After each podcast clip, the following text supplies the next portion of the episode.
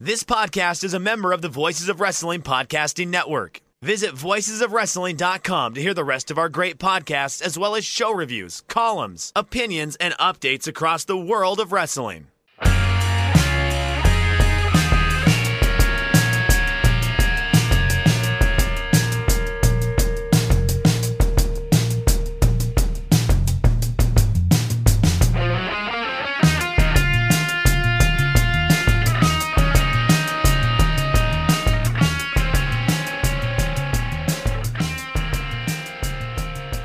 Bookie presents Shake Them Ropes. Use code ROPES to get 100% your first deposit. Jeff Hawkins, Chris Novembrino, and Chris. Why can't they be friends forever? Why do they have to fight? They're best friends, Chris. Look, sometimes, Jeff, sometimes. I, no, I know. It's hard. It's hard. Sometimes when you win a couple of championships and then you win a couple more championships and then you lose those championships, uh, mommy and daddy don't see eye to eye on things anymore. And uh, dialogue is an important part of communication in modern society. And uh, in this case, uh, your two moms did not have that. Chris, I haven't been this traumatized since I went to see Disney's The Fox and the Hound.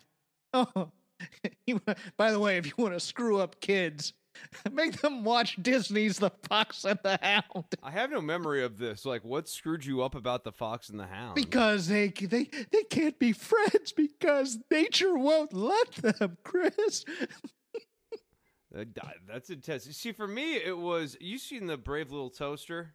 yes, Okay, for me, it was the junkyard scene in the Brave Little Toaster, okay, where all those cars are singing and then they get crushed. And like you know, each one has a verse or like a section of the verse, and then like one by one they get pounded into dust. Oh, okay. No, the the other one that messed me up the the end of Time Bandits, where they they've they've you know the um, Kevin has gone back to his home, but it, it, his house is on fire, and uh, and his parents find a toaster, but it has that piece of evil in that. And he tells them not to touch it, and they touch it, they disappear. And Kevin just has this weird look on his face, and Sean Connery just kind of is playing one of the firefighters, and he waves goodbye, and then it's the credits. I go, the hell was that? is is he going to be alone for the rest of his life? They wanted to set up the sequel, but you know, not every time are you able to get that sequel. But you want to leave that little seed out there, like, oh, you see, this this could happen. Oh, well, today, kids, we are sponsored by Keeps. More on them later. Um, starting with a little sad news 2020 has just been a gut punch for wrestling punditry and news as well. You know, we, we had Larry Zonka and Hyatt from 411. Uh, keep Jim Valley of uh, formerly of the Torch and Figure Four in your prayers. He's in the ICU right now. But uh, Casey Michael of Squared uh, Squared Circle Sirens passing away at the age of 26. He had been battling health issues for a long time. Um, source for women's wrestling, but also a source for NXT in Florida. Um, just a champion for a lot of women who would not have a voice normally. Um, good dude. We talked occasionally, but I wouldn't say I knew him. I, I met him, I believe, at uh, uh, Mania Orlando. Um, good, good guy. Um, from from all intents and purposes. Uh, any thoughts, or we can move on. One of the two. I, I don't have any thoughts. Uh, you know, I, oh, I saw the remembrances this week, but I, I did not know him uh, particularly well and was not particularly familiar with his I- work. I think the best uh, tribute to him is all the women who are in WWE who thanked Casey. Sasha Banks, Nikki Bella, uh, Mia Yim. Um, I know Nicole Matthews did as well. Shazza McKenzie did. I mean, just people who have finally come into their own. Uh, really, really paying tribute to him. I yeah, it's just 2020 is just continuing to suck eggs and we move on. Uh, plenty of news this week to get to. Uh, this is Friday, so the Friday news dump happened. Vince McMahon sent a letter to talents on Thursday saying they have 30 days to stop engaging with third parties or else face fines, suspensions, and even termination at WWE's discretion. This includes things like Twitch channels, YouTube channels, TikTok accounts, Instagram stuff. Looks like Vince McMahon is looking for uh, more control over the creative, but I believe in this letter as well, he said he not only controlled the images and likenesses of their characters, but these people's real names as well. Ooh, oh man, and, and this like uh, when I saw this headline, first person I immediately thought of is Big E because he is on a main event push right now, and the New Day guys are one of the biggest beneficiaries of third parties because they've built out their brand beyond what they do inside of World Wrestling Entertainment as a company. I was thinking uh, Xavier Woods, especially. I, Yeah. I just, I, this is so dumb because the company doesn't do anything with these properties. These guys are going out there and expanding their brands, and I think that's it's it feels petty.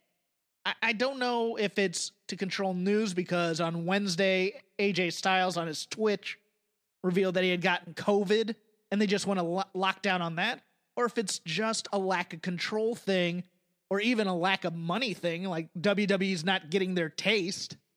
It, it, it I mean, we have like a lot of the women have Twitch channels or TikTok channels, and Lana, Zelina Vega, Paige.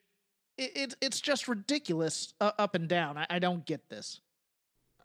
I mean, I think you're kind of nailed what the motivations are. So I, I think some of it's the discrete events. There was uh, the one guy who Malcolm Bivens was managing, uh, who blurted out the finish to one of those NXT matches.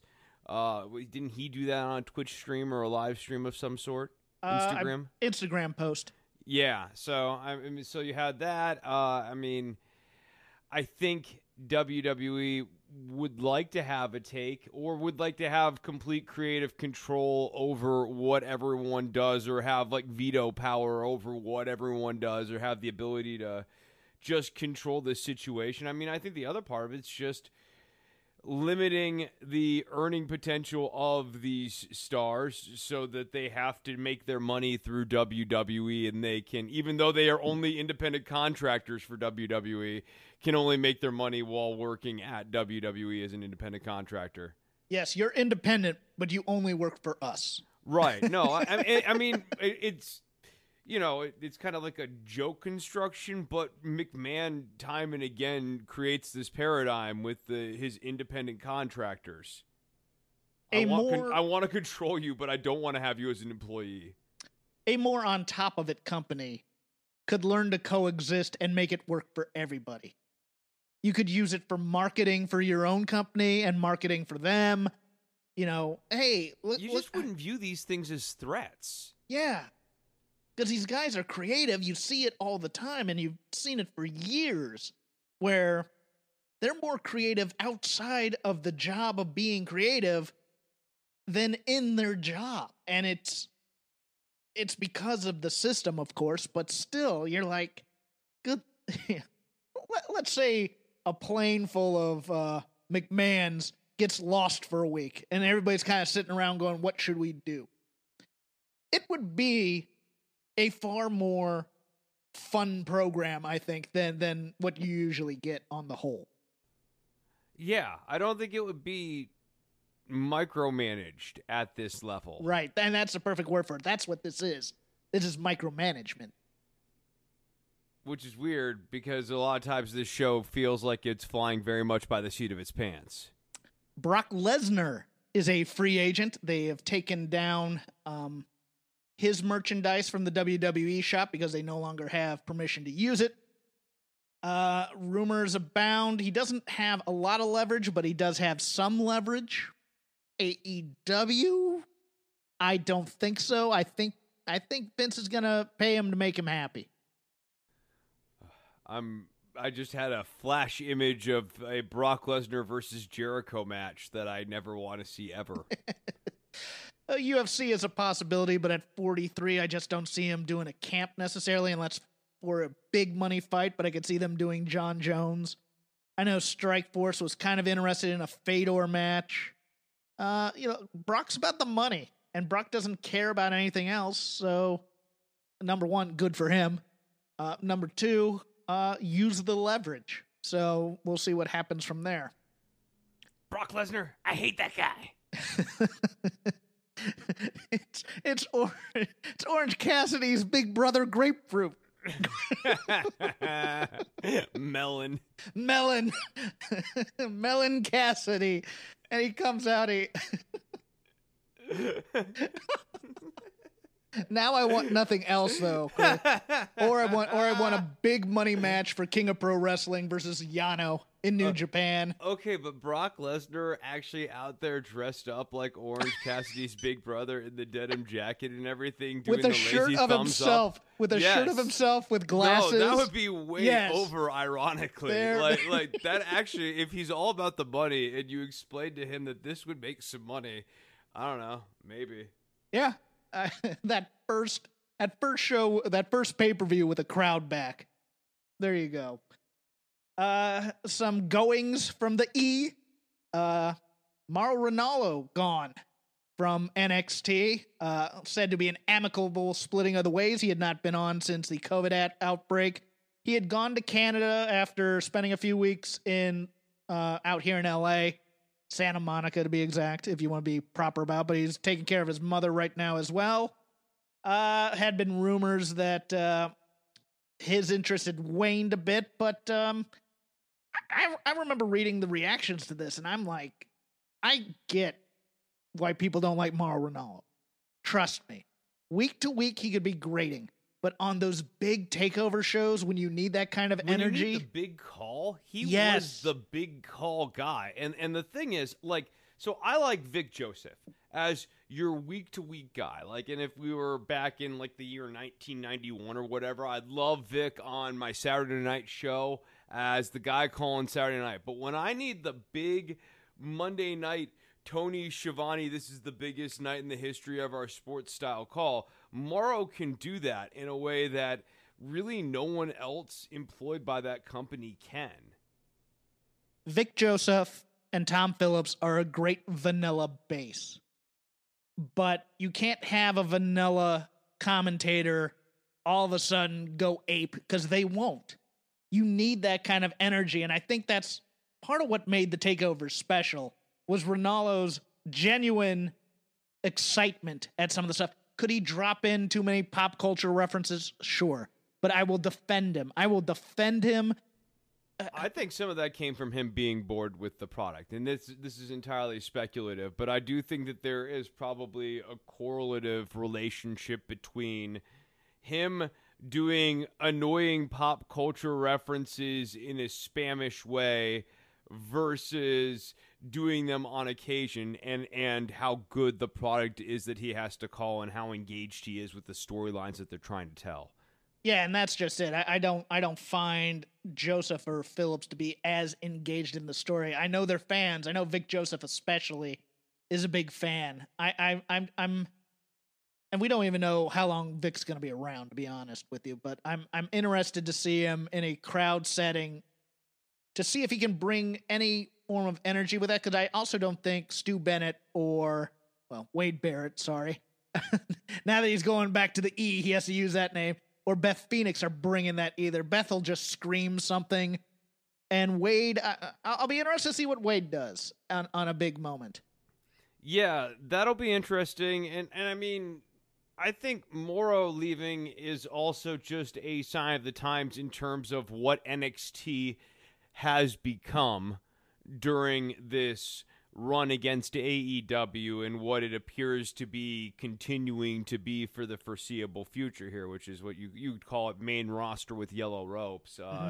And we, you know, had a by the numbers breakdown that I shot you in the DMs where you, you could see just in the title defenses, the stipulative matches, uh, how long title reigns last, just everything about this promotion that made it special, a lot of which was long form storytelling and slow burns.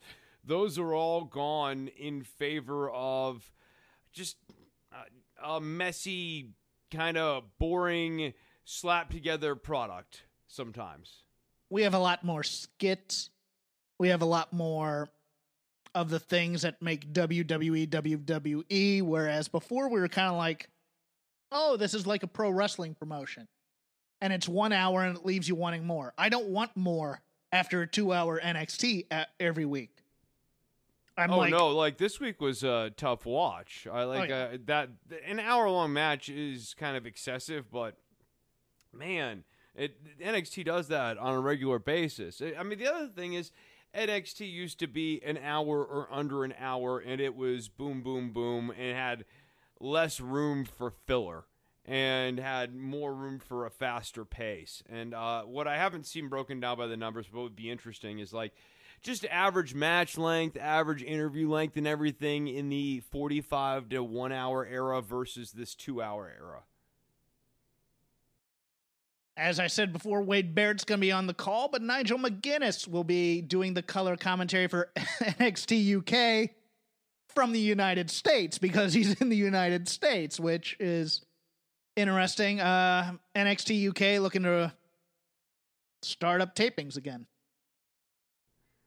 I am very surprised that WWE is pressing ahead with this promotion because they've given it a shot and I don't think it's ever really lit the world on fire and I think it sort of peaked out and COVID was a perfectly fine time to sunset this and they have been making cutbacks and being profitable while doing so. It's amazing to me that uh, NXT UK was not on the chopping block.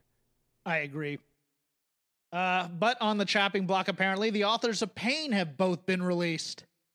Um, this is uh, this their entire treatment since getting moved up to the main roster was maddening from the start. You had the Paul Ellering stuff, and then you didn't have Paul Ellering. Yeah, then no, you had when, when, Paul Ellering got sent away, I thought that was a really bad portent for where they were going. Yeah, and then you had Drake Maverick, and then one got hurt, came back. I believe the same one got hurt again. They decided to release both of them. Um, you know, they were part of the Seth Rollins story. Boy, I if if they both stick with pro wrestling, and I hope, I kind of hope they give old Paul Ellering a call, and I hope old Paul kind of calls up All Japan and says, Hey, I got a couple of beefy boys. You remember the early 90s? Give them a shot. And I would be so down with that. I'd be down with them in New Japan. These guys aren't bad. No, and they have legit tough toughness skills. They have legit yeah. fighting skills, which which would make them big in a strong style type promotion. I am if they decide to go with pro wrestling, I hope they continue as a unit and I hope they just go over and they they're the new you know, Williams and Gordy, and they just kill people. They ain't at Williams and Gordy level yet, but I want them to be a Williams and Gordy team. And then they build up their reputation over there, do a little bit more training, come over for a guest spot in a promotion in the States, perhaps, that is inclined to like Japanese wrestlers, such as, oh, I don't know, one run by Tony Khan I'd be all for this. What promotion is that? Tony I, Khan has a promotion? Oh yeah, he's doing wrestling now. Yeah, it's a little thing called AEW. Maybe oh, you heard cool. of it, something like that. Yeah. yeah. Uh, one of the more baffling things to come out of news this week: Retribution will now be only on Raw, Chris. Nothing says an anarchic group looking to make chaos like having to be on one program. Oh, it's the first time I heard that. That's awesome. That's they completely lost interest in this angle already, and they're trying to find the the escape hatch as fast as possible. It's it's the it's the scene from the Marx Brothers movie Animal Crackers where Chico's playing the piano, and Groucho goes, uh you have the ending yet? Yes. Chico, and Chico yes. goes, I think I missed it. Groucho goes, Well, if you come back around, do it. it. It's supposed to be a parody of Antifa, but what do you call a parody of a parody of Antifa? Because, like, this is like a parody of someone trying to do that parody. Oh, and we can start talking about the main roster now. That that thing with Angel Garza and the reject from The Bachelor. She's a she's a heck of an actress, isn't she? She, oh, if if she's trying to parlay this into something, Oh, I think she's got a bright future. oh, do you? Oh yeah, no, I, no, mean, no, God, no, no, no, no, no. I'm sticking. No, please expound. Well, I think it's her emotional range, Jeff. So a lot of times people have trouble delivering the right tone for the dialogue here, which is very wooden dialogue, and she delivered it with a very wooden tone.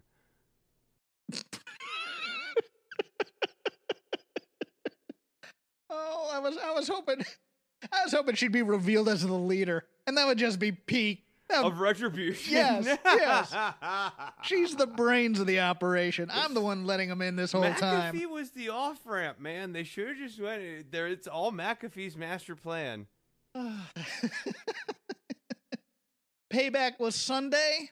Easy two and a half hour show, but nothing of terrible consequence to me other than the uh I liked the women's tag match, at least three fourths of it. Uh, because of course Shayna, Asuka, or Shayna, uh, Bayley, and Sasha are awesome, and uh, a new Universal Champion Roman Reigns, the Fiend with the six day title reign. Chris, Yeah, uh, I mean, I think a lot of us saw this coming with the pairing with Paul Heyman. It's the most interesting story, but uh, yeah, no, Roman Reigns is your new Universal Champion. It's uh, let- Universal, right? Yeah, Universal. Uh let's uh let's get through Raw and then talk about the awesomeness that was SmackDown because I think you and I agree that it was the best show um for either company in a couple weeks, I think. Yeah, I, I, that's a fair assessment in my opinion. Uh Keith Lee took an RKO but didn't get beat. I think that was a bit of a mistake. Um anything else from Raw? Uh, Dominic Mysterio is fine. Uh, Oh, Seth actually, you know what? That match over delivered. Okay, That match was right. pretty good over on uh on Sunday night. The the the tag match. Oh yeah, the tag match. The tag match was good. Yeah. yeah, yeah. yeah. He's um, solid. I was talking about the Raw one. I, there's just something like I just don't like this Seth Rollins character. So yeah, no, he's back to he's like a worse version of that guy though. That guy when he was paired with Triple H, even though he was like Triple H's number one henchman instead of like an actual champion, that was a more enjoyable iteration of the Seth Rollins than this Monday Night Messiah character. You do it much better than I did. I was almost going into Jeff Jarrett territory. Uh, the Iconics have broken up as a team, and it looks like Peyton's going to be the heel, judging from Raw Underground. Uh, they amuse me to no end. It's been obvious that Vince has some sort of affinity for Peyton, and uh, look, she just got done. I think she got second place in the bikini contest. So, um, I think they're going to see what they have with her as terms of a solo star, but uh, Billie's kind of the personality of the group, which it's going to be very what I was interesting. th- yeah, that's what I was thinking about. Is I know that Vince is initially high on Peyton, but I think long term, Billy, who we've talked about in the ring, is not as skilled as Peyton. But in terms of characterization and in terms of selling, like she's great at selling, uh, because she has these just these like wow like i love lucy lucille ball style faces as she's getting murdered just like she was doing on raw underground. And they're hilarious. They are like uh, high level heel bad guy selling fear stuff and she's a good character. And in this company and the type of matches that you're asked to have in this company um, I don't know that she doesn't long term end up being the winner of the split here. You gotta be joking me. Um, yeah, I, I don't. She won't be because they're gonna they're gonna have Peyton beat her thirty times on television. Right, right. No, no. I think the the big mistake here is to me the big mistake is turning her face because Billie is not a baby face. Right. Billie is a heel. And uh, finally, I I like the Hurt Business a lot. Yeah, I, am gonna say or- that I yeah, like them yeah. a lot. I, I Absolutely. if in the hands of a more competent company, I would be very excited to see them week after week after week. MVP is phenomenal on the microphone. Shelton as kind of the stooge slash uh, enforcer, I like, and uh, and they're hitting the right notes with Lashley as well. So I'm uh, I'm all for this. And it's and and as we said a couple weeks ago, uh, now that uh, now that Cedric's not going to be the one turning unless he turns next week, it's going to be Ricochet, isn't it?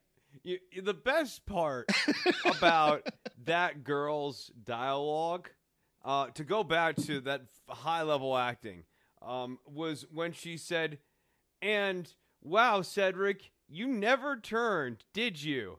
Um, and she delivered it in a way that was so neutral that I couldn't tell if she was foreshadowing or not. See, Jeff, you're saying that she wasn't good at acting. I'm telling you, I'm here to say she is. She's good for WWE.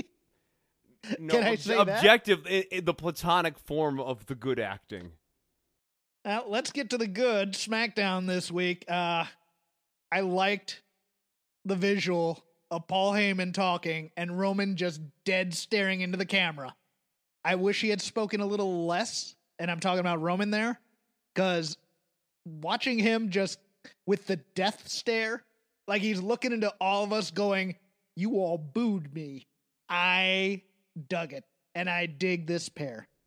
Yeah, no, I think Paul Heyman is a vast improvement from suffering succotash. And the one thing you don't have to worry about with this pairing is subpar dialogue because even when Heyman gets tasked with going out and delivering a WWE ish promo with a lot of WWE parlance, Heyman goes out there and puts his stank on it in a way that will always keep Roman above the suffering succotash no credibility line.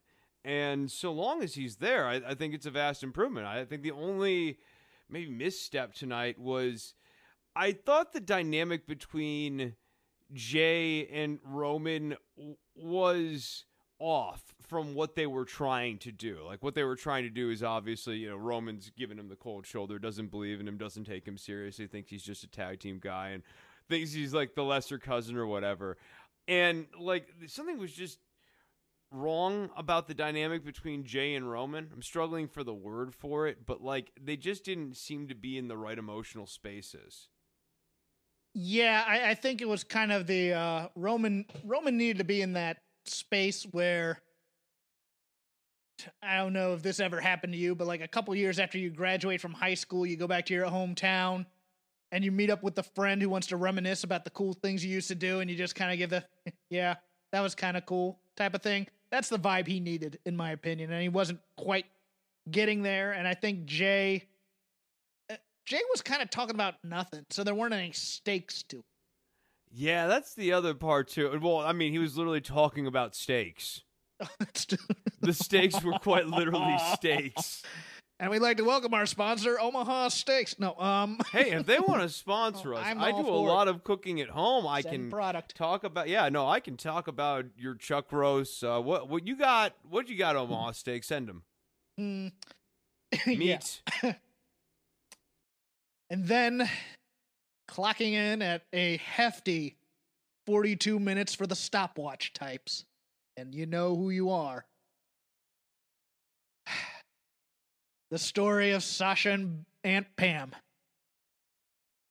has come to its natural conclusion, Chris. I thought this hit all the right notes. We must give credit even when we criticize the WWE. We must also give praise. This hit every note almost perfect, I think. Starting from the promo, where it was obviously Sasha giving a babyface promo. Yeah, let's go win those titles back. And none of the stuff from previous weeks where she's glaring at her, the belt around Bayley. She's to be satisfied with the tag belt and and Bayley's kind of okay, okay. They get to this match. Sasha's the fiery baby face. They're putting her over as the scrappy underdog, which may have been a may have been a bad point when she goes in there and cheats for the double team, but other than that, misstep. I liked it. I loved the beatdown after the match. I loved that nobody came to help Sasha because heels should not have friends. Because she's been a heel for so long. Exactly. I thought Bayley was good to great being vicious. I think there were a couple of uh I there was there's a little bit of uh scenery chewing in the pausing, but I love the spot with the uh head in the chair for a for a women's feud. I find that very very brutal. I think uh I'll, being- I'll stop you though, Jeff. You know, Okay. I, I think that this is a good spot for like uh, the squash level person, like a Dana Brooke, to come out there and try to make the save. Like she's just gonna stand up for what's right or whatever, and then Right. Bayley annihilates her. Okay, yeah, I'll I'll take that. I will take that. Uh yeah, I want uh now they got to follow up on it. Now I want to see the Bayley promo. Cuz if the Bayley promo, I don't want to see cackling Bayley, I don't want to see cocky Bayley. I want to see evil Bayley cuz this was evil Bayley and I'm here for evil Bayley. Yeah, no, I, I think this is a great twist. Uh, I think you know it puts new fire into her title reign. Uh, I I also think that it sets a nice long term story arc here, right? Like we have hit the foreshadowing point of Sasha once again not being able to successfully defend the title. So I think what's going to happen eventually is she'll defeat Bayley. At least the temporary plan is she defeats Bayley, and then she's able to hold on to the title for a lengthy amount of time. But this this title win really means something. And to your point, th- this is a storyline that WWE, despite missteps along the way here, has done a good enough job where they have raised the stakes behind the title because it's not really about the belt, it's about the quality of the story and then the layers of the story, and the belt is but a prop in it. I'm going to lay something on you. I think I've done this before, but I'm going to do it again anyways. I think they should separate Sasha and Bayley for now. I think they should draft Sasha over to Raw. I think she should win the Raw title over there. I think Bayley should remain on SmackDown. She somehow loses the title, maybe in a three way when she's not pinned. She wins the Royal Rumble and then she challenges Sasha for the Raw Women's title, saying, "We know you've never defended it." Um, And that's then- Sasha's first title defense. Mm-hmm. So that's, that's- a good. That's a good way to go. That's a good way to go. And it kind of becomes the anti NXT Brooklyn, where you have the doubts of Sasha, whether she can beat Bayley, and you have Bayley as the cocky, you know. I'd love to see her come out and escalate like Sasha did for Brooklyn. But you know, you know what I'm saying. The roles are reversed here, and I think that would be perfect for WrestleMania. And I would go to WrestleMania in LA if they let me. Um, if they let people in, and I would go to watch that. That would be an excuse for me to go see that.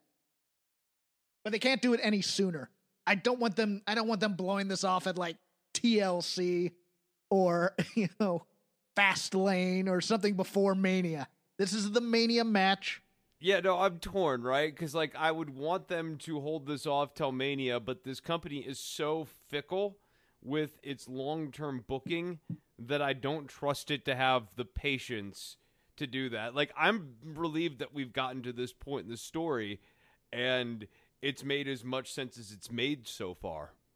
Oh, with Sasha mad dogging the belt all those weeks, I thought for sure that they were going to make Sasha the heel. I'm like, oh god, if they do that, that's the biggest mistake they can make right now. The the job is to make Bayley know Sasha to the point where she knows how evil Sasha could be and and get at her. I, I thought it hit all the right beats. It was great. It was great. So, NXT ran on Tuesday, AEW ran on Wednesday. Both had increases in audience, both did quite well. AEW over 900,000, I believe it finished fourth for the night. NXT over 830,000. These are both respectable numbers. These are respectable to the point where you'd think, and there's a rumor from our boy Sean Ross Sapp over at Fightful that there have been talks of moving NXT to a different night. I don't think this is the worst idea. I've also heard that this hasn't been brought up, so there, there's two sides to it. But it, look, there's not going to be the competition in terms of ratings. There are two different demographics. Cut your losses, much like stock trading, and uh, and and go on your way. I think. Yeah, I, I, mean, if anything, it seems like both are just losers in this rating war. What they end up doing is they fight over a small swing voter demographic. There, there's there's there, there's 1.5 million wrestling fans who watch wrestling outside of Monday night and Friday night, and that's who they're battling for. Yeah, right. And it, it's it when you have them both running simultaneously, it just the audience will split 60-40 one week and 60-40 the other. Not, you know, and it's it's just a small little needle moving in the center whereas I think both could just end up with bigger portions of the pie if they were on different nights. Um, and for WWE's point, it might make sense and it might help them in the ratings war to run before AEW the day before. It's summertime, and at my bookie, that can mean only one thing it's winning season. Winning season means doubling your first deposit. Winning season means free bets, super contests, survivor, and more. At my bookie, winning season is all about your chance to win big. Bet NBA playoffs, NHL playoffs, Major League Baseball, UFC, and then some. The craziest sports summer of your lifetime is here. It's simple. Make your picks, win big, collect your cash. Invest in your intuition. Select from hundreds of future bets, or you can bet games in real time with MyBookie's live betting. Put that big brain of yours to good use. Use promo code ROPES, that's R O P E S, and double your first deposit. New players get up to $1,000 in free play, designed to add more excitement to the sports you love and the games you bet. Thousands of cross sports wagers, props, and parlays await. Sign up now to bet with the best and celebrate your victory. Your winning season begins today, only at MyBookie. Once again, that code R O P E S ropes, and we thank my bookie for sponsoring us for the past couple weeks. Yeah, I, I there's no ratings war, Chris. it's not a war. No, Jeff, there's a ratings war. I believe in it. I want a war. It's there's attritional. No, We're no fighting for turf. No skirmishes. There's there's uh, you it, it's it's it's a blowout because of the way they do ratings. Um it's for for your line of work, it's the electoral college of you know, it's not total viewers, it's the right viewers and who they get. So yeah, it, it was also a tale of two shows. Uh I guess we'll finish up with AEW. So let's do NXT first. I found this show dull. And that's bad because a four way with those four guys, I was looking at my watch. I've... In the hobby, it's not easy being a fan of ripping packs or repacks. We hype ourselves up thinking ah, maybe I can pull a Ken Griffey Jr. rookie card, but with zero transparency on available cards and hit rates, it's all just a shot in the dark. Until now. Introducing slab packs from arenaclub.com, the only repack that provides real value, a complete view of all possible cards, and clear hit rates for each one. Now, when I buy slab packs at Arena Club, it finally feels like I know what I'm getting. I was able to open an Arena Club slab pack, and and I'll be honest, it was a lot better than what you normally do. Say you go to a card show and there's a random innocuous brown bag of cards, and yeah, you can open it and look, it's going to be junk. You're you, you know what I mean? Like you know what you're probably going to get in those. Maybe you find that fun. And sometimes I do. Sometimes I like just opening up cards and saying, "Ah, hey, look at some random cards, or whatever." But if you're really in this game to to find value and find particular cards, it sucks to have to buy these mystery packs, and it ends up being you know almost nothing, you know, nothing of value. Not with Arena Club. You can display again of all available cards, hit rates, grading, so you know that when you're opening up the slab pack, you are going to get something valuable. You are getting something good, and Arena Club, in addition to having those great slab packs we just talked about, is also a marketplace for card collecting, buying, trading, selling, displaying, all that sort of stuff.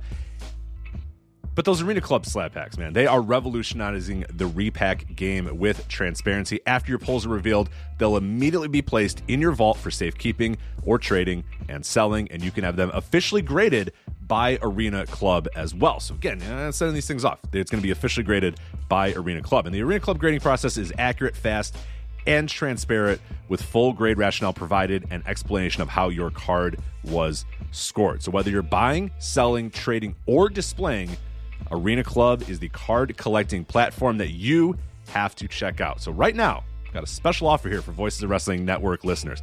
You can get 10% off of your first purchase by going to arenaclub.com slash VOWnet. Again, that's arenaclub.com slash VOWnet. Now, that's a crazy offer.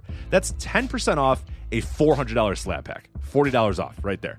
10% off your first purchase. No matter what that purchase is, 10% off. Again, that's arenaclub.com slash VOWnet, arenaclub.com slash VOWnet for 10% off your first purchase on Arena Club. And we thank them for sponsoring the Voices of Wrestling Podcast Network. Was you know none of the none There's of the false none of the genuine. preliminary stuff was really engaging either. Yeah, the you know the. You have a do you have the rundown in front of you? Yeah, Frank? no, I, I mean here I'll, I'll hit you. You've got Breezango defeat and uh, Swerve Scott defeating Legado del Fan- de Fantasma. Okay, um, Props to Legado del Fantasma for coming out with black jeans with knee pads over them for the street fight. I incorrectly thought they hadn't, but this wasn't this wasn't a street fight. This was uh, you know, an indie match with with plunder. So yeah, right, yeah, yeah, like uh, or like a kind of lucha underground style match of sorts, kind of loose rules. Um, then you had Candice LeRae defeating Kacy Catanzaro. Okay. Oof, that, that Candice promo wasn't very good.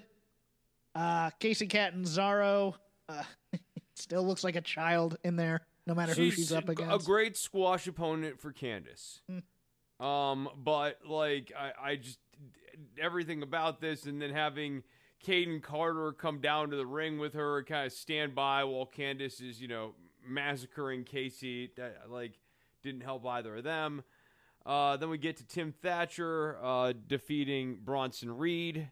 Boy, so thank God we built up Bronson Reed, right? Right. Yeah, I thought this was weird. I, I thought this would be a really great opportunity to showcase Reed's power and his ability to kind of like throw off Thatcher's locks and like maybe you know force a count out or something, but some sort of continuation here. Uh, Yeah, Bronson- Reed shouldn't the- be straight up losing. Yeah, well, in in WWE land he didn't because Austin Theory came out and interfered.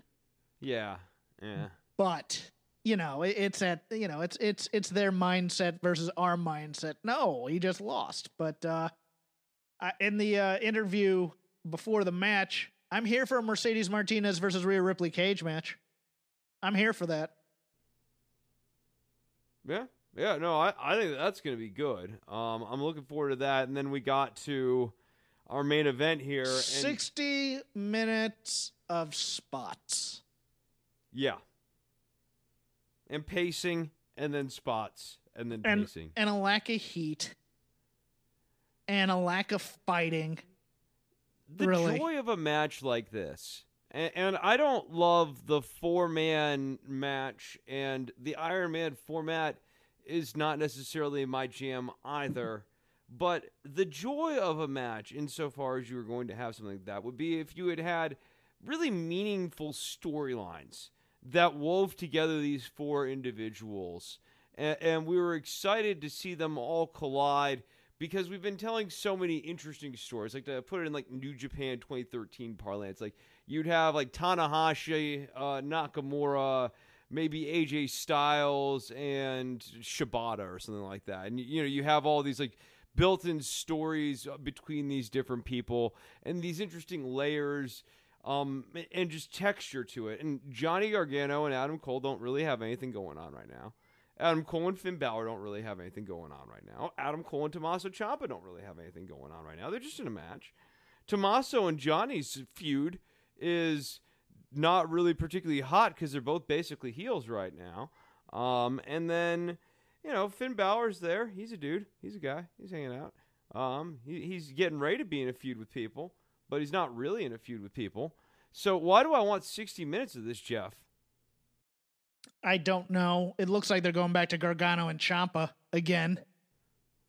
Who are we turning? Are we we're turning Ciampa face? Oh, that's true. That's very, very true. Oh, God, that's right. He, they just did a stretcher job spot with the guy Well, last no, no, week. no, no, no. I, well, I was thinking, I was thinking, who's the baby faces and who are the heels in this match? And for a second there, I wasn't sure because, Technically, it's Adam Cole, but he's because- like an ice cold baby face, baby.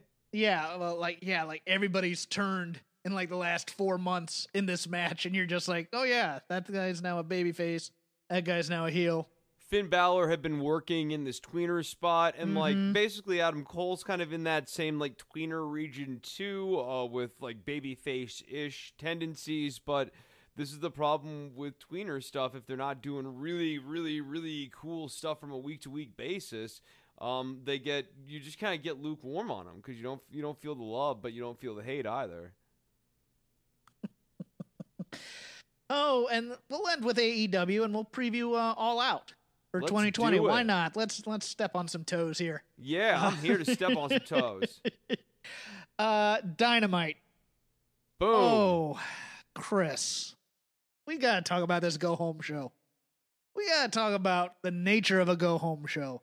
I understand for those of you who are younger viewers of wrestling, maybe even in your 20s, early 30s, and you just want a good wrestling show with good wrestling, and you want to see everybody have fun and everybody do spots, you probably might have enjoyed this show. I I didn't hate it, but I'm just like, are they trying to sell this pay per view? Right, like, or like no. I, I get where you're going here. Santana and Ortiz versus the best friends. What is that? I, I mean, I guess it's sort of tied to the pay per view, right? But like, eh. um, the Young Bucks and Jurassic Express uh, versus SCU and Private Party. Like, I, I don't really know that that made the close for me either. Yeah, I, I'll I'll go into the most maddening thing. Thunder Rosa debuted three days before the pay per view, where she is the NWA champion. She's the champion coming from another territory She to take a on. lengthy match with Serena Deeb. Yes, A lengthy match. Not this just- should have Chris- been an exhibition of her finishing move. Yes. It should have been a squash, or they should have done the squash last week and then maybe worn her out this week with Serena Deeb. I like Serena Deeb, don't get me wrong. I'm know, happy she's was getting work. It was cool to see her back on. But the other thing is, like, if you're someone who's been watching wrestling for a length of time, um, you are familiar with who Serena Deeb is. And, and the other issue here is she becomes, in a weird way, sort of the story of the match for you versus Thunder Rosa, who's That's- the person who's going into the pay per view. You're stealing a little bit of my thunder, Rosa, but I'll take it from here. Number one, they never said anything about Serena Deeb, and this is a problem on AEW where they just assume everybody watches everything and everybody knows everybody, and they don't, and they need to explain it. Number two, by the end of this match, commentary was putting over Serena Deeb as possibly getting a job with AEW. That is not the goal of this match. The goal of this match is to get us to want to watch the Shida Thunder Rosa match. Let me explain the psychology also of a squash match. Yes, it is supposed to get over the person's finisher. Yes, it's supposed to make them look like a badass. But there's also this thing in squash matches, and this is why I like them so much. There is the when you look at a developmental talent, and this is something that died during the Monday Night Wars that a lot of people just, I don't think, understand. Like, if you go back and watch an old Superstars, you'll probably find it boring because squash matches aren't supposed to be good. They're supposed to build stars. And there's the everyman factor to a good squash match. You're watching someone who could be you. Oh, I could go in there and do that. I could go in there and be like the Monkeys or uh, Tom Stone or, you know, Barry Horowitz, maybe if I exercise a little bit more, whatever. And and the, then the wrestler comes in and they beat a quote unquote normal person. So, thus, they are larger than life. They're a bigger star.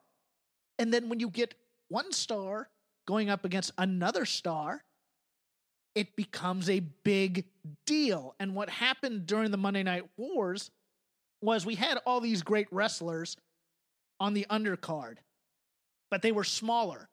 So we sacrificed them to the bigger guys. And so when we wanted people to be interested in these smaller guys who could really wrestle, eventually it waned.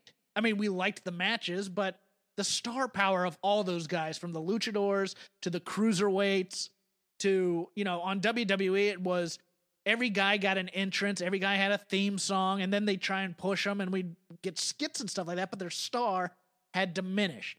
The point was to build Thunder Rosa over as a star, and it didn't do it, in my opinion, and not everybody knows who Thunder Rosa is. Yeah, I agree. And there's a decent chance that if they are a more casual fan or a lapsed fan and they watch WWE, they might know who Serena Deeb is. They might, but you might want to tell us who she is if we're going to go that far into it and we're going to put her over on commentary. She's a veteran. Great. Okay, tell me more. That's the time to bring in Veda Scott because she could say it. You know, I, I don't think she was around on that day, but still. Uh, what what next, Chris? There's a bunch. Don't do the main segments. Let's do some of the mid card segments, like uh, oh, I don't know. Let's do this other Jake Roberts battle royale segment. Ooh, Jake, man, he continues to just be an active negative on the microphone, which is so weird because like it seemed like the one thing he still kind of had left was that promo, but like he his just sense of timing is is weird and it feels like he's trying to tell a story that is contrary to what the plan is. Yeah, Like he's kind of going into business for himself when he's on the mic. very much so. And I like managers. I like stables. But the managers are more interesting than their stables, and that's a problem. These guys need to be able to interact with the manager on the microphone and be able to have kind of a conversation with Tony if they're doing the thing and cutting a promo. But these guys need to learn how to talk. Otherwise, it's just going to be us wanting to see Eddie Kingston and Taz fight or Jake Roberts and Taz fight. It's got to be more like the the the Revelation and Tully Blanchard a little bit, where you have Tully doing some talking, but you also have the Revelation doing some talking. It just the the segment didn't work for me. Um, other segments uh, of note here. Let's talk about this Dark Order versus Cardona, Natural Nightmares, and Scorpio and Scorpio Sky package. Um, I just these guys need to have a little bit more going on. The baby faces do. We need to like them. We need to actually want to see them win. And I still feel real sense of ambivalence. Like they tried to connect the dots with like the Natural Nightmares saying like we want to get comeuppance for Cody. Um, but like you know, Matt Cardona and Scorpio Sky. Cardona saying I don't even work here didn't help sell this match. No, and he hasn't been made it- yeah, right. It made it seem smaller. Yeah, I'm I'm just I you can't just put him on TV and say, "Oh, look, it's Matt Cardona." You gotta you gotta tell me a story with him. You gotta say something. You know, okay, he's Cody's friend. Great. But If I were him next week, if I were AEW and I wanted to be ballsy about this, I would start making his storyline about having third party services like Twitch and how Matt Cardona is a guy who's an exact victim of Vince stifling him for having a successful YouTube channel. Something like that. But you need to give this guy some sort of flavor. Kenny Omega is a sneaky bad promo. I'm I, I've never liked his promos all that much, to be honest with you. No, but no, I, I Kenny Kenny stinks. like I, I I was trying to think what what what what my issue here, and not just Kenny, but there's a few others here. Uh, like Jim Ross's problem. I've I've come to Kenny the conclusion. Kenny doesn't nail emotional spaces. Like he's just saying the words, and he's kind of saying sort of the right words, but like his attitude is not a human being's attitude. Mhm. It's like a weird impression of a human being. I'm playing the character of Kenny Omega, as Kenny Omega in a Kenny Omega segment. Yeah, That's what it is. I, I am me. Kenny Omega on TV right now. Yeah. Whereas JR needs to be more centered in the reality of AEW versus commenting on it and then trying to be centered. Again, I think Kenny kind of has the same problem at times. He's a little too self aware. Um, It's also they tried to zig and zag a lot with the Yeah. Page and Omega dynamic in a way that I think has left it's left things weird. Uh, because what Page is doing right now is so kind of nuanced and stretching believability. Like, I I get that the apparent narrative is that he didn't want to fight his friends and he really likes the Bucks, but he didn't want to fight them. But like. At the same time, he's screwing over his boys. So it like I don't know. It, the, the easier way for them to have gone is Page is kind of enamored by FTR. Um, instead, they tried to you know kind of as I said, zig when they were going to zag or whatever, and they wanted to make this about Kenny now. And asking Kenny to carry uh, the acting part of this is perhaps asking more out of Kenny than uh, than he's capable of delivering. and then the two segments that were way too similar in tone the Jericho Orange Cassidy and the MJF Jon Moxley segments. Which one do you want to take first? Uh, hit me with your Orange Cassidy takes. Uh, you go with the Orange Cassidy Jericho one because I, I, I, I don't have a strong opinion of it other than it was too similar. I guess Yeah. it's fine. I, it it's it's okay. I I just here's my problem with the Jericho Cassidy thing. It's not new from last week. It's that Jericho kind of keeps smacking it over the head that like this is supposed to be a star making thing for Orange Cassidy, and the more he says it like that, the further away you get from star making. I agree. Like I can't think it.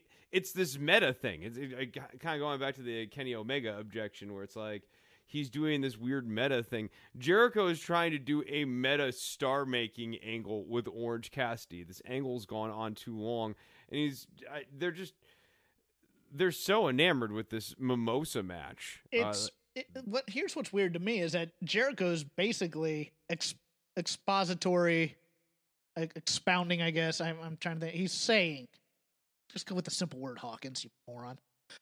he's saying, he's basically saying the TNA template, which was we're gonna get these WWE stars, we're gonna put new guys in there with them, and then they're gonna get the rub from it.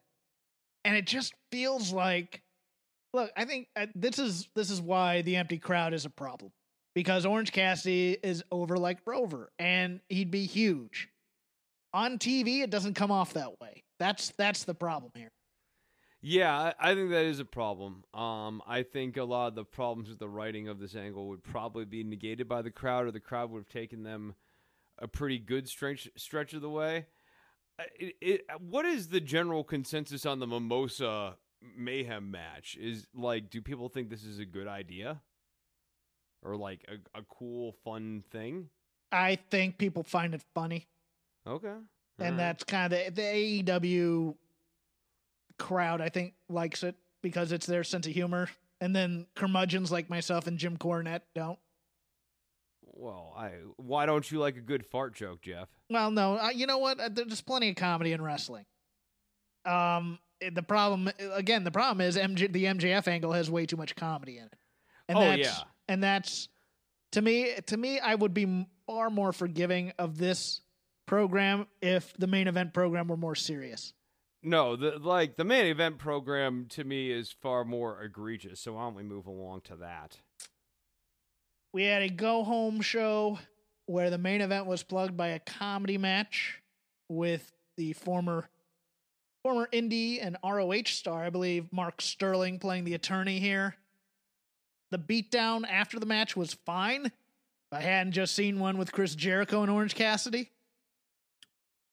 But Garrett Kidney, our old friend, the guy who WWE broke, nailed this. In a this the way they booked this was WWE light. That's coming from me. This this is WWE style booking where the guy who gets the beat down probably loses probably wins the match. So you have to have the heel come out on top. But there was a time, Chris, when we would plug pay-per-views with grudge matches where we would get a fiery babyface promo from Moxley after this beatdown, saying all the terrible things he was going to do to MJF. And that's what I felt was lacking in this.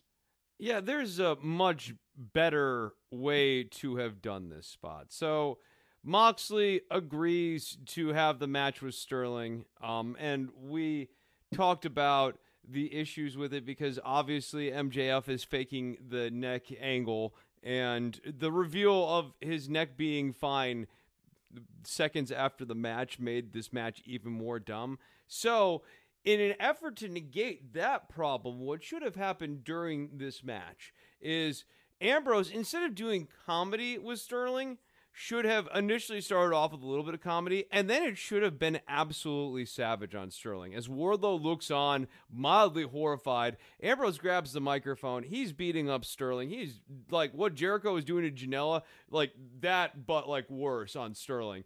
Um, gets done, finally hits him with uh, his future shocker. What's it called? The uh, impact changer. I, I, can't think of the name of his paradigm, paradigm shift. shift. There we go. Thank you. Um, which is illegal in the match. Yeah, which is illegal in this match, even though MJF revealed his neck brace to be totally fine after this match. So then you I'm, have like, hold on, let me let me stop you. I am fine with that because they used to ban the pile driver in matches. That's old school. I dug that. That's fine. I would be Continue. fine with that if Ambrose made it clear that he was trading that off so that he could massacre this lawyer. That like he wanted to just send a statement of brutality. Um, and instead, he was doing whimsy with the lawyer and toying Mm-hmm. with him. It should have been brutal. And then MJF comes down. Sterling's like, "Oh, you're here to save me," and MJF does something to Sterling and wipes him out. Then he attacks Ambrose, and you can still finish it off WWE style, where the heel's standing strong, so you can make sure the babyface wins um, at the pay per view here.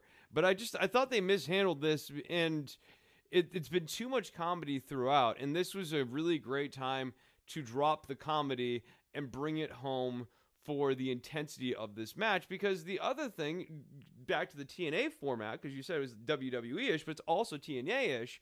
The other hope here is that MJF is going to get the rub from working with the ex WWE guy, Jon Moxley. And the way they have done this angle with all of the comedy and not kind of getting off of the comedy ramp at any point during the build of this has n- not helped MJF in his long term goals. It hasn't hurt him, but it hasn't helped him, I wouldn't say. So let's go through the all out card. Got 10 matches here. Two, I believe, will be on the pre show. Uh, I'll probably be watching this, I think, live. Um, When is Yeah. this show, Jeff? it You gotta tell Sat- people. is Saturday night. I Saturday believe. night. Saturday night. Saturday night. Uh, what's that from? Or what are we just? Are we just doing that Tonight. Um, tonight? I, I, I can I can second whatever you say. It's fine. I can make yeah, it work. I, I, I, I- I don't know, but it's uh, tomorrow night, today, t- or tonight, if tonight. because most people most most people will be downloading this on uh, Saturday morning.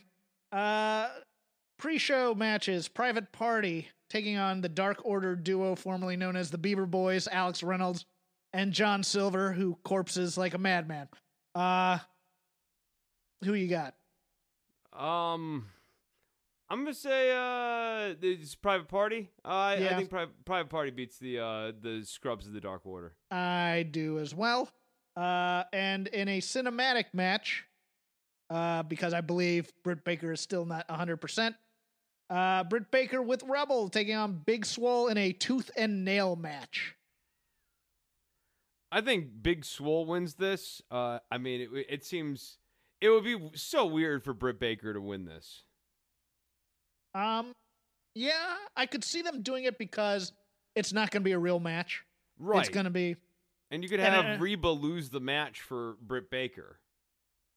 But I mean, if depending on how long it's going to be for Britt to be 100%, I would have Big Swole run right through her. But uh, who knows? They might. Uh, they might just be setting up for the wrestling match. So if they're doing that, I could see Britt Baker winning this. But I think Big Swole should win this. Yeah, the, the other way to go here is you have Britt Baker win this because of Reba, and Reba proves herself to actually be useful, and Britt Baker doesn't appreciate it. That's the other thing. A go home show, or at least two shows ago with that many stipulations. This show has more stipulations than Starcade 84. This thing is and and you know, being that this is their Starcade, I don't have a problem with that. I just didn't need all the gimmick matches leading up to it. Yeah, I, I mean, I, I guess I wouldn't have a problem with it, but then these stipulations are also like stupid stipulations, like tooth and nail, like like they're mimosa death match or mimosa mayhem, like they're dumb stipulations. And if I told you a year ago that there was going to be a card that was going to feature stipulations like the tooth and nail and the Mimosa Mayhem match, you would have been like, "Oh, what are we? We're doing TNA from the middle of the last decade here." Like, you, you know, you you would have been hitting me with punchlines. That's all I'm saying. In what has been the bloodiest feud in AEW history, Matt Hardy taking on Sammy Guevara in a broken rules match. If Hardy loses, he must leave AEW. Hmm. Uh, I think Hardy has to lose, right? Think Hardy loses and he has a new character that he's going to debut. That's Oh, not course. quote unquote Matt Hardy. Of course. Right. Maybe he's Willow. Maybe he comes back as Willow. He's. I was, I was trying to think what's what's a synonym for willow, but all I could think of was pussy willow, and I didn't want to say the other word. He comes So, back as like cedar or oak. bamboo shaft. Just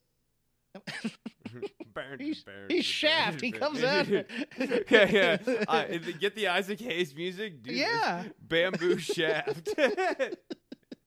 Uh, the Jurassic Express of Jungle Boy and Luchasaurus taking on the Young Bucks, Matt Jackson and Nick Jackson, straight up tag team match. I'll go. I think uh, I think the Bucks lose to the Ju- Jurassic Express and do a beatdown afterwards and have to be restrained. I think the Elite are all going heel. Yeah. All right. I'm into that. I, I think that makes some sense. Um yeah. Uh yeah. I, I, I think that makes sense. Uh all right, cool. I agree. What could be a very fun match? Eight man tag match. The Dark Order of Brodie Lee, Colt Cabana, Evil Uno, and Stu Grayson taking on Matt Cardona, Scorpio Sky, and the Natural Nightmares of Dustin Rhodes and QT Marshall. Go I ahead. think the Dark Order win this match. Um, yeah. I don't know. It could be a very fun match. Um, it it could just be a series of spots. Um, and kind of my turn, your turn sort of match. Uh, so I, I could see it sort of going either way. Uh, but yeah, no, I think Dark Order has to win this match, especially after Private Party gained the win earlier in the night. And I think QT Marshall's eat the pin because that's Yeah. his job. The 21 man casino battle royale Darby Allin, Lance Archer, Brian Cage, Ricky Starks, Penta, El Zero M, Rey Fenix, The Butcher, The Blade, Eddie Kingston, Shawn Spears, Billy and Austin Gunn, Jake Hager, Santana Ortiz, Chuck Taylor, Trent, and a mystery 21st man. Chris, let's do a couple of prop bets. Or you say who you think's going to win this. Give me who you think might be TBA. Sting.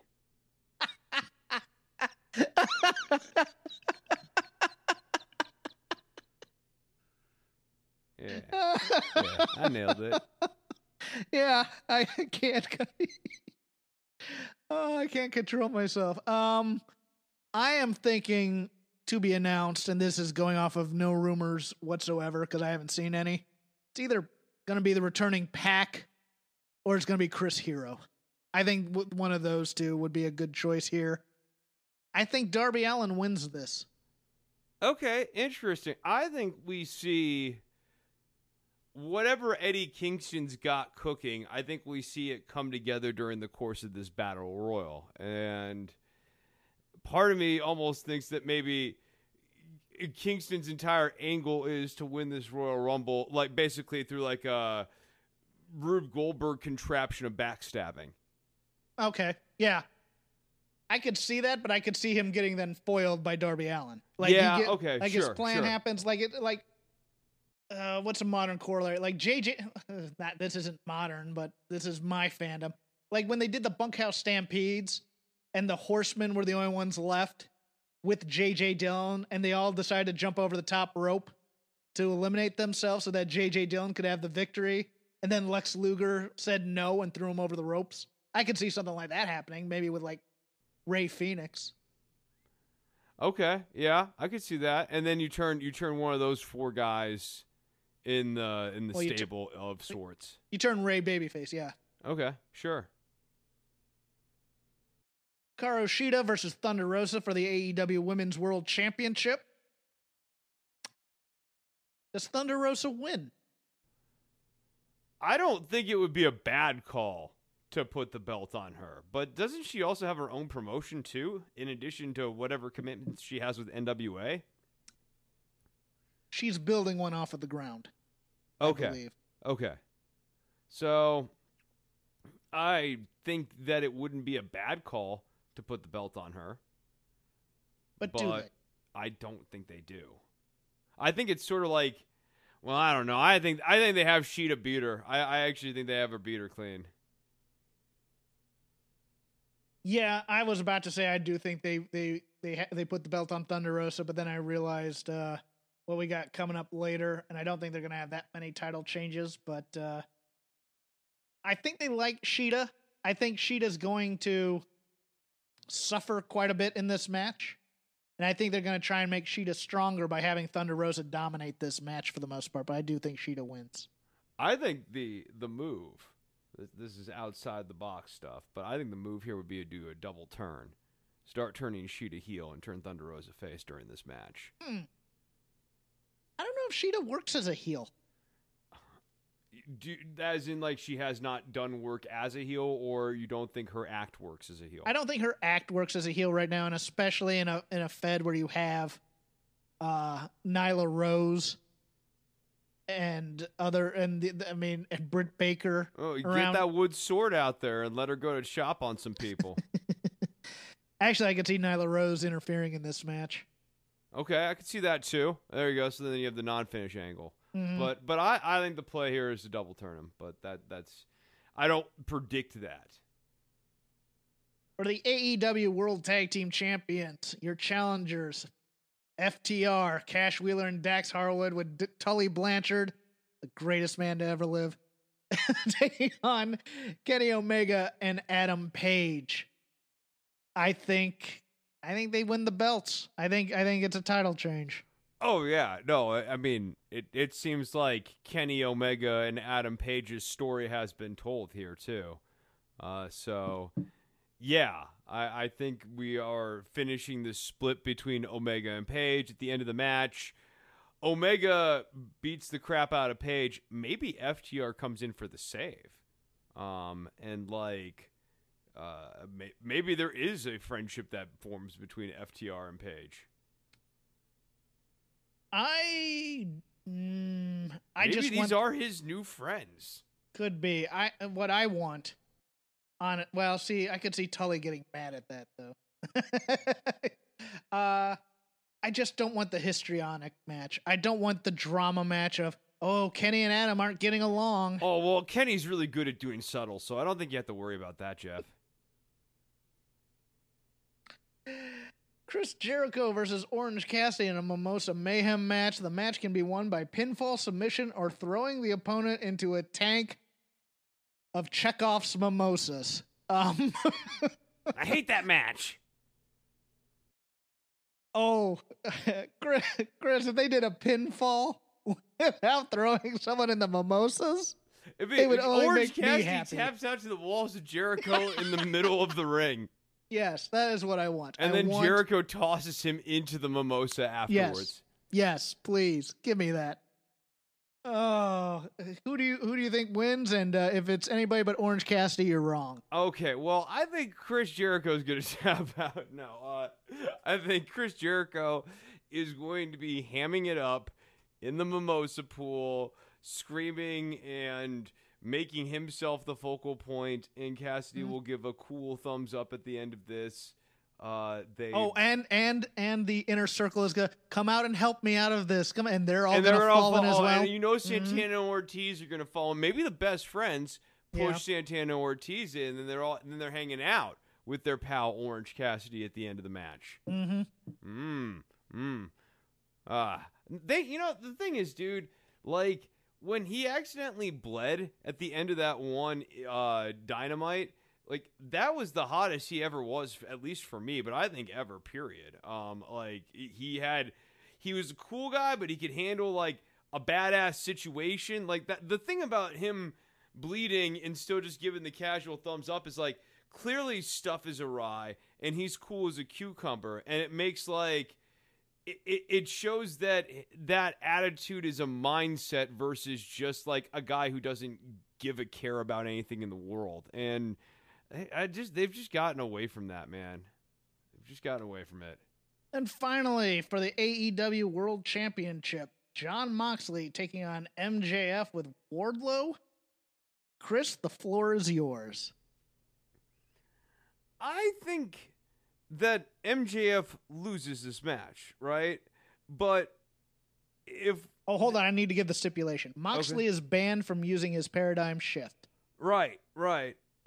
I think maybe a miscommunication between MJF and Wardlow is what costs costs MJF the match, though ultimately, and that starts setting up the rift here. I think there might be the rift that comes here. Let me throw something else out at you. If it's any referee other than Aubrey, there's a ref bump, and Moxley uses the paradigm shift anyways to win. And then MJF cries about being screwed. Oh, okay, sure, sure. So like he, he, that gives him that gives him his asterisk that he can put on this one loss of his and his otherwise perfect record. Yes, and then we get uh, we get lawyers and other things demanding that he's still undefeated. Yeah. Okay. Yeah, yeah. All right. I, I I could see him I could see him trying to legally stipulate that he's still undefeated after this match and like the whole paradigm shift thing is like their way of preserving his streak or whatever. I, I don't hate it. I don't love it, but I don't hate it. well, no, okay, Jeff. It, at, at the end of the day, it ends up being a legal angle after it started off as a politics angle. There, And like I, I, I get you go, well, there's an intersection between politics and law, but like that's not actually what's happening here. well, and then then we get a uh, then we get a fantastic debate amongst federalists and anti-federalists, and Uh, did he truly lose? If according to the stipulation, yeah, no. I, I look forward to that robust conversation. I welcome the discourse. Once again, we'd like to thank MyBookie. Go to MyBookie and use code ROPES and double your first deposit. You can follow me at Crap Game 13. You can follow Chris at Chris Novembrino. You can just follow the show at Shake Them Ropes, all one word. All I do is retweet when Voices puts this up on the feed. Uh, we do not do anything like Chris and or like Rich and, and Joe do by giving our hot takes on that account. It's just, you know, hey, when you want to know a new show, you can follow the account. Chris also is knee deep in electoral politics right now. Tell us about Don't Worry About the Government. Yeah, if you want some world news coverage, I got that. I got a whole episode of that over at don'tworry.tv. If you want a breakdown of the Electoral College map state by state, going through each battleground state, taking a look at the aggregate polls and historical data, kind of cross referencing a bunch of stuff rather than just looking at national polls, you can find that over at don'tworry.tv. I'm at Chris Novembrino, C H R I S N O V E M B R I N O. And you, of course, can find Don't Worry About the Government on iTunes, Stitcher, and Spotify. Also, if you want guitar lessons, if you want to learn how to play the rock guitar like dynamite, like boom, you can learn it from me. Go hit me up on Twitter at Chris Novembrino or chrisnovembrino at gmail.com. Chris, I want them to be friends again. Jeff, if you learn how to play guitar, maybe your parents will love you.